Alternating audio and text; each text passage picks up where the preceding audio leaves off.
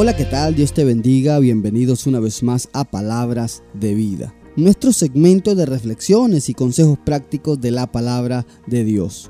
Hechos capítulo 16, verso 25 en la nueva traducción viviente dice, alrededor de la medianoche Pablo y Silas estaban orando y cantando himnos a Dios y los demás prisioneros los escuchaban.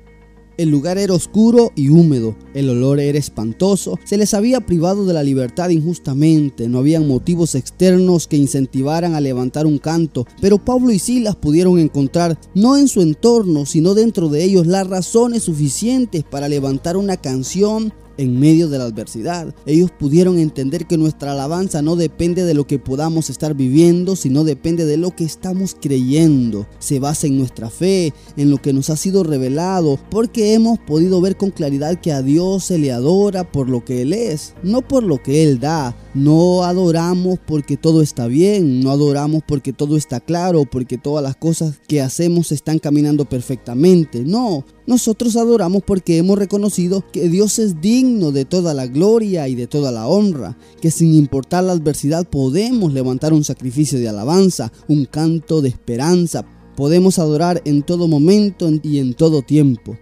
Salmos 34.1, la nueva traducción viviente, dice, Alabaré al Señor en todo tiempo, a cada momento pronunciaré sus alabanzas.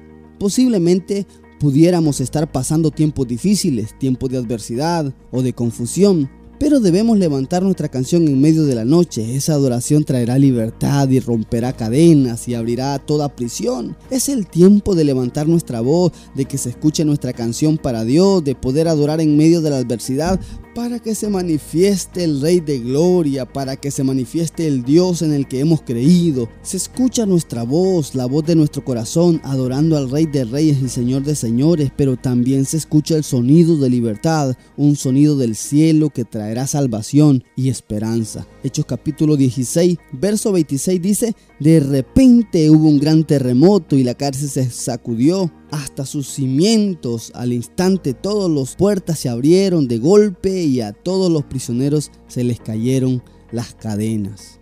El adorar a Dios en medio de las circunstancias difíciles traerá libertad, traerá sanidad, traerá paz a tu corazón. Éxodo 23, 25 dice, Adora al Señor tu Dios, y Él bendecirá tu pan y tu agua. Yo apartaré de ustedes toda enfermedad.